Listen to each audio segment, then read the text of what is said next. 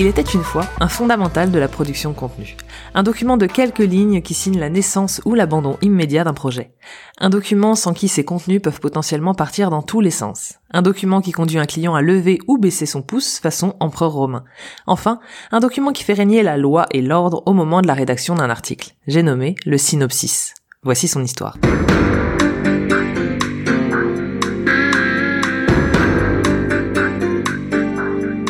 Un synopsis, ce n'est pas juste l'exemple typique d'un mot qui n'existe que pour nous faire douter de l'emplacement des lettres. Un Y ou deux Le I en premier ou en dernier Bref, au-delà de ces considérations orthographiques, le synopsis est un contenu ce que la colonne vertébrale est à l'humain, indispensable pour tenir debout. Vous en avez sûrement déjà entendu parler, même si vous êtes novice dans le domaine de la création de contenu, car son utilisation n'est pas réservée au secteur de la communication. Pour le cinéma, par exemple, c'est ce que vous lirez avant d'aller voir un film pour décider de son intérêt. Vous savez, ce court texte disponible, par exemple sur Allociné. Le mot vient du grec synoptikos, qui veut dire vue d'ensemble. Le synopsis donne le plan d'un sujet, la ligne directrice de ce que l'on va voir, écouter ou lire.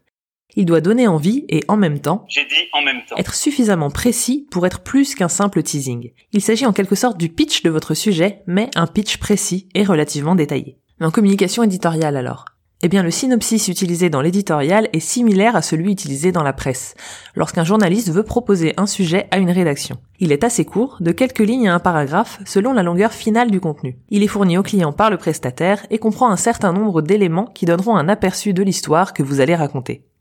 Alors que trouve-t-on dans un synopsis d'article? Eh bien évidemment, votre synopsis va indiquer le thème de votre contenu. C'est pas vrai. De quoi va-t-on parler?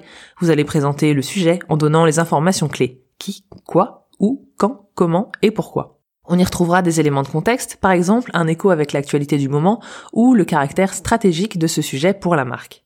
Mais ce n'est pas tout. L'angle de votre article va également être précisé, c'est-à-dire la manière dont vous allez aborder votre sujet. Par exemple, si je veux parler des crypto-monnaies, et plus précisément du Bitcoin, je pourrais choisir l'angle se lancer dans l'achat de Bitcoin, mais aussi ces grandes entreprises qui investissent dans le Bitcoin. Dans votre synopsis, vous préciserez les intervenants éventuels, s'ils seront interviewés, si des citations de discussion publique seront utilisées, etc. Vous y préciserez également la manière dont le sujet sera traité et présenté. Interview, trois feuillets, témoignages, avec des verbatims. Et enfin, vous donnerez quelques sources qui pourront être consultées pour votre sujet. Liens vers des articles, des vidéos, des études, etc. Toutes les ressources utiles qui appuieront votre propos et rassureront le client sur le bien fondé du contenu et de son angle. Alors pourquoi soigner son synopsis? Eh bien, que vous soyez une agence, un indépendant ou que vous travaillez au service communication d'une entreprise, le but est le même. Le synopsis doit donner envie à votre client ou à votre supérieur, un responsable com, un dirigeant, de consulter le contenu qui en découlera. Autrement dit, c'est avec le synopsis que vous vendrez votre sujet. Et autant vous dire qu'un titre provisoire ne suffira pas pour ça.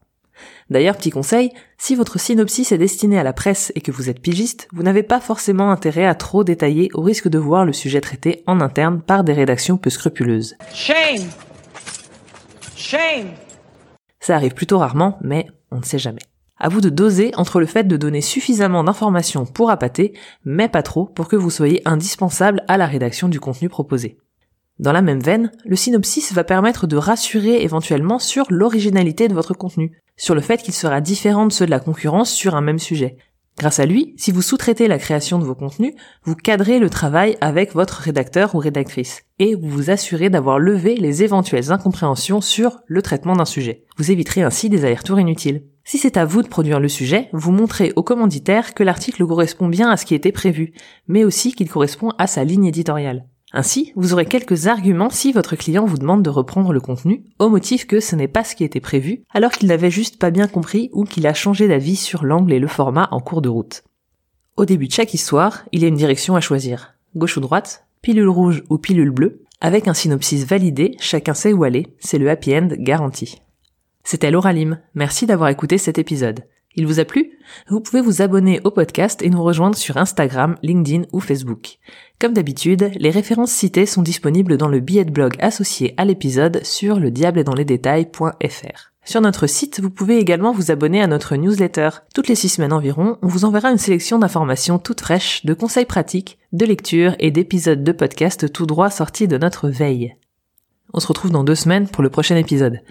Être partout, être vraiment stratégique, Nadège vous parlera de votre présence en ligne. À très vite!